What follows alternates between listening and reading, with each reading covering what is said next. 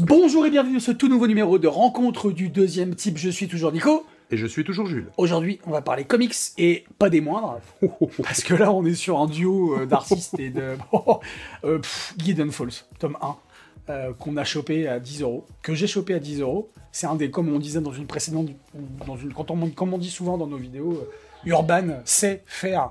C'est à guicher le client, quoi, avec ses premiers tomes de série à 10 balles.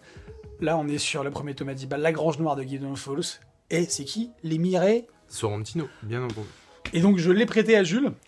Alors, entre-temps, je l'ai acheté, en fait. Et entre-temps, tu l'as acheté, parce que j'ai pu le choper à 5 balles. 5 balles, ouais, exact. Et c'est vachement bon. Alors, en même temps, j'ai envie de vous dire, le jour où on commencera une vidéo en disant que c'est Lemire et Sorrentino, et que je vous dirai que c'est de la merde, il y a de la marge, en fait. Parce que... faudra vous inquiéter. Mais alors là, grave. Gideon Falls, le pitch.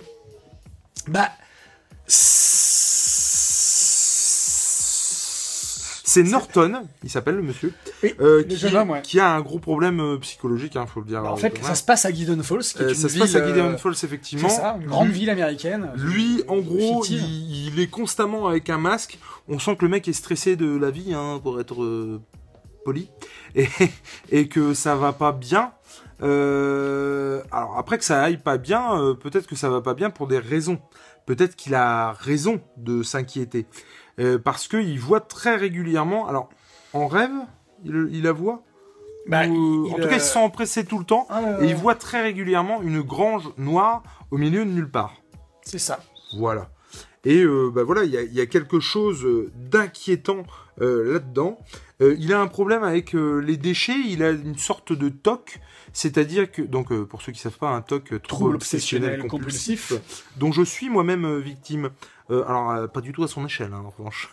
Mais effectivement, il est victime de TOC, et en gros, il ramasse tout ce qui est déchets, voilà. En fait, il fouille les poubelles, pour essayer de retrouver des morceaux. Parce qu'il est persuadé, effectivement, que ce qu'il trouve, ce sont les morceaux de la grange. Si tu pouvais juste bouger un poil ton épaule. D'accord. Oh, non.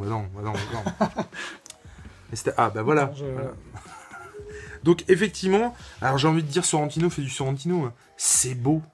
C'est-à-dire qu'on en prend plein la gueule. C'est de toute beauté. On a carrément le style Sorrentino. Alors oui, mais.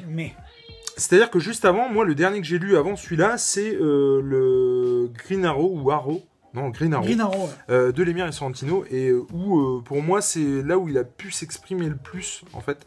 Donc là-dessus on est sur du genre malsain, horreur, un peu à la manière de Lock and Key ou de Muséum qu'on a pu vous proposer plus tôt. C'est un thriller, un roman noir, voilà. C'est tout ce que j'aime en fait. Du coup, le style de Sorrentino en fait, il a l'intelligence de s'adapter à ça. C'est-à-dire, dans Green Arrow, il lâche les vannes, que ce soit au niveau de la compo, de la couleur, des aplats de couleurs, de la multitude de cases, du découpage scénaristique visuel. Là, j'ai envie de dire, il arrive à instaurer son style tout en freinant un peu.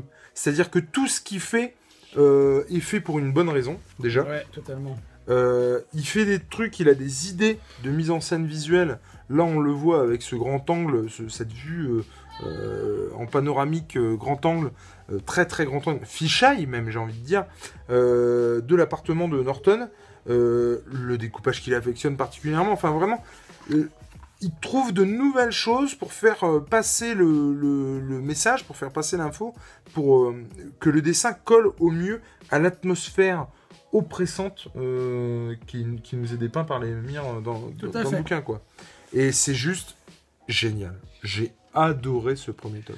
Ça risque d'être une série Gideon Falls qui va rafler pas mal de awards, je pense, pas mal de récompenses, et qui en a déjà raflé certainement. Je sais pas. J'en sais rien du tout. Mais là, on est typiquement dans ce que Lemire et Sorrentino savent faire de mieux. On est carrément dans leur univers en termes de ce que je disais tout à l'heure, roman noir, polar, thriller. On est dans une ville au fin fond de l'Amérique. Et puis excuse-moi, je te coupe, mais il hésite pas. Alors, Sorrentino, Lemire, honnêtement, je ne sais pas à qui attribuer ça, mais je dirais plus Sorrentino du coup. Mais ils n'hésitent pas à faire des cases, là on l'a vu juste avant, mais des cases sans bulle. Enfin voilà, l'atmosphère, il laisse parler l'image, quoi. C'est ça qui est cool. L'image, et on a l'impression que là, je te dis, pareil, on revient sur cette page-là, mais moi je vois tout à fait une série télévisée là, ici, là. Ah, complètement. Ça m'a beaucoup fait penser à True Detective. Ouais. Ben je me demande si c'est pas G quand on parlait de... C'est possible, ouais. Si. Effectivement, True Detective, mais à fond de chez à fond. Le visuel, en plus des couves, sont... Enfin, les coups sont tout simplement géniales. Le numéro 2, ça forme aussi le même visage de profil, mais avec des oiseaux. Enfin, il y a quelque chose comme ça de très énigmatique, saupoudré. Enfin, c'est vraiment, vraiment... Ouais. Ça me fait penser aussi... Alors, j'ai pas du tout regardé la série, mais j'ai pas besoin de l'avoir regardé pour comprendre son esthétique. Et j'ai vraiment l'impression qu'on est dans l'esthétique, par exemple, de Dark sur Netflix. Une série, d'ailleurs, qu'il faut que je regarde impérativement. Et voilà, et c'est juste vachement bien parce que on a effectivement donc un mec, alors attention hein, quand je dis il se lâche pas, il y a quand même des fois, mais encore une fois, parce que c'est justifié. Et c'est tout simplement génial. Moi ça, Sorrentino, mais il me fait rêver le gars, enfin, c'est juste un truc de malade. Et donc on est avec Norton, donc un gars qui est franchement paumé, et du coup on ne sait pas si il est fou ou pas. Et c'est ça qu'on va découvrir au fur et à mesure, jusqu'à un moment où, en gros, on n'a plus trop de doutes sur le sujet. C'est ça. Et ce qui est d'autant plus inquiétant. Oui, et puis en plus, on se rend compte ensuite qu'il fait partie d'une d'un groupe de personnes à Gideon Falls qui a eu les mêmes visions sur cette grange noire. Et c'est surtout aussi qu'on a des disparitions qui sont inquiétantes ou des meurtres qui sont inquiétants. Ah oui, et tout ça va nous mettre la puce à l'oreille par rapport à ce qui va se passer par la suite, par rapport à la présence ou non, ou l'existence ou non de cette grange noire. Et alors, parallèlement à ça, il y a un prêtre qui arrive parce que justement, on a retrouvé un prêtre... non, on n'a pas retrouvé son corps. Non, mais en tout cas, il est présumé mort. Du coup, un nouveau prêtre arrive pour le remplacer. Et du coup, dès sa première nuit, l'ancien prêtre vient le visiter. Donc, il a un peu les miquettes, le gars le suit. Et du coup, d'un seul coup, il disparaît. Et il y a un emplacement dans un champ qui laisse à supposer qu'il y a la grange pas loin. Pas loin, exact. Sauf que personne ne le croit, encore une fois, ce prêtre, puisque il est censé être mort. C'est ça. Sorrentino n'abandonne pas, hein, c'est ce qu'il fait d'habitude, c'est-à-dire que tout ce qui demande un effet visuel, il n'hésite pas à faire des recadrages dans le plan ou reprendre la même image dans une colorimétrie différente, quitte à mettre en noir et blanc avec le point important en rouge. Là, j'ai vraiment l'impression qu'avec Gideon Falls, on leur a filé les clés, et puis les gars, vous faites ce que vous voulez. C'est carrément ça, t'as pas lu le... Ah non, pas du tout. Les trucs non, j'ai pas lu. Tu l'as pas lu? Non, j'ai pas lu. T'as pas lu Gideon Falls? Mais si, j'ai lu Gideon Falls. Mais à la fin, oui, c'est ce qu'ils se disent. En fait, ils disent que cette histoire, Lemire et Sorrentino, ça fait longtemps qu'ils voulaient la faire. D'accord. Ils l'avaient depuis longtemps en tête. Et, donc ça veut dire qu'ils ont la fin? Ah bah certainement. D'accord. Ils l'avaient vraiment en tête, et ils ont pu la faire que maintenant, et qu'ils ont toutes les clés en main, quoi. C'est ça que j'aime beaucoup avec Lemire, c'est-à-dire qu'il n'hésite pas à faire des séries comme Descender et Ascender, qui sont sur des tomes et des tomes et des tomes. Il n'hésite pas non plus à faire Royal City, par exemple, en 3 tomes, ouais, quoi. Ouais. Et du coup, c'est vraiment ça qui est génial, et c'est vraiment ça que j'apprécie avec Lemire. Ou Lost Dogs en un tome. Ou Lost Dogs en un tome. Alors, Lost Dogs, c'est un peu plus particulier, ouais, parce que c'est son premier. Mais Trillium aussi qui fait un tome. Ah ouais. Il y a aussi un autre truc qui fait un tome aussi. Je savais pas que c'était un tome Trillium. Tu aurais vraiment dû l'amener. C'est un... Ouais, bah ouais. Et du coup, ça se sent vraiment, parce que quand le mec, voilà, fait un tiers un tiers de la page sur un dessin, clairement, c'est qu'il a eu les clés de la boutique, quoi. Enfin, le mec fait ce qu'il veut. Et donc, oui, là, on est au moment où, du coup, le prêtre vient visiter le nouveau prêtre. Et donc, qu'est-ce qu'on peut rajouter de plus, à part que, effectivement, cette grange noire est bien inquiétante. C'est que là, on est vraiment dans un truc qui est à la limite de l'horreur, en plus du roman noir, du thriller, du polar, et je vais pas aller plus loin, parce que déjà, là, je spoil. On est sur une enquête Bah, il y a une enquête policière, parce qu'il y a la police, la police de la bourgade qui va être sur les rails. On est sur des énigmes, c'est très énigmatique à tout du long. Hein. Ça annonce du bon dans le tome 2, ça c'est sûr. C'est sûr que moi, en tout cas, je vais me le procurer. Alors moi, si je peux me permettre, j'ai toujours très peur, on a parlé de la hype inutile. C'est-à-dire que quand on me hype avec un titre, j'ai toujours très peur d'être déçu, parce que c'est logique.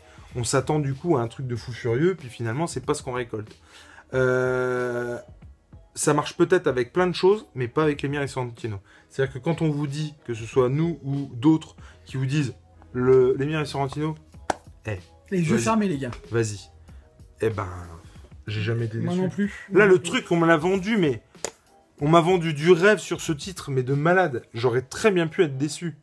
Bah, et c'est ça qui est fou, c'est que Lemire, ça fait combien de temps qu'il fait du comics, que ce soit au scénar ou au dessin? Ça fait 10 ans, 15 ans.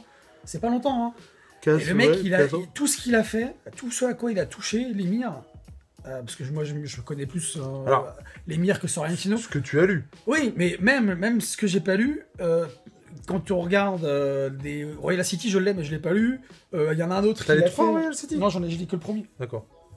Et bien, toutes les critiques sont dithyrambiques, que ce soit chez les éditeurs, enfin chez les critiques pro, ou alors chez les lecteurs. Lemire, c'est tout le monde est unanime. Lemire, c'est du top à chaque fois. Et le mec, putain, il arrive à sortir des trucs pendant 10 ans, à être constant dans la tuerie. Et Sorrentino, j'ai l'impression que c'est pareil. Hein. Non, puis ce qu'il y a de génial aussi, c'est que pour le coup, j'adore parce que Lemire, je veux dire, Ascender n'a rien à voir avec Green Arrow, qui n'a rien à voir avec Gideon Falls, qui n'aura rien à voir avec Royal Family. Alors si, pour le coup... J'ai dit Royal Family. Ah, non, mais c'est un lapsus révélateur, bah ça. Oui, c'est parce que justement, la famille est au centre de tout chez Lemire. Et que ce soit chez Green Arrow, que ce soit... Lost Dogs, et dans Gideon Trillium Falls, aussi. Et dans Gideon Falls aussi. Ça fera pas exception, c'est sûr et certain. Ah non, c'est sûr. Et du coup, voilà. Et franchement, ouais, allez-y, foncez, c'est que du bon. Ouais, moi j'ai envie de vous dire, allez-y les yeux fermés. Moi je vous dis, de toute façon, on a une paire d'auteurs, une paire de duos comme ça avec Jules. On irait les yeux fermés. À chaque fois, moi, que j'entends ces auteurs-là, j'y vais les yeux fermés. Alors, pour le coup, effectivement, je peux comprendre, et moi, le premier, du coup, que Lemire, son dessin fait pas forcément l'unanimité. Moi, c'est de... Alors, moins en moins ou plus en plus, ça dépend comment on tourne la phrase, mais je me fais de plus en plus à son dessin. Ouais. Pour le coup, je sais plus si c'est toi qui m'avais montré un truc, un dernier truc qu'il a dessiné. C'est pas... Comment dire? C'est pas sans aucune méchanceté que je dis ça, mais je trouve vraiment qu'il s'améliore en dessin. Ouais. Bah, ce qu'il faisait au début et ce qu'il fait maintenant. Surtout quand on a vu dans Lost Dogs, c'est un peu le petit hic quand on l'a chroniqué, ce bouquin, même si ça va tout à fait avec le scénar, le dessin. Aujourd'hui, non mais même Royal City, ces premiers sont pas les mêmes que les derniers. Enfin, franchement, et du coup, bah ouais. On reste dithyrambique sur ce duo, c'est mortel, encore une fois, à fond. Et j'ai hâte de lire le deuxième, et on vous chroniquera le deuxième, savoir si ça reste dans la lignée. Sinon, ça coûte moins de 10 balles si vous arrivez à le choper d'occasion, ou 15 balles. 15,50 chez Urban, chez tous les bons libraires. Voilà. Bah ouais. Que ce soit du Lemire ou du Sorrentino ou du Justin Nguyen, avec qui il bosse, Descender, l'important, c'est de lire. Allez, ciao, bisous.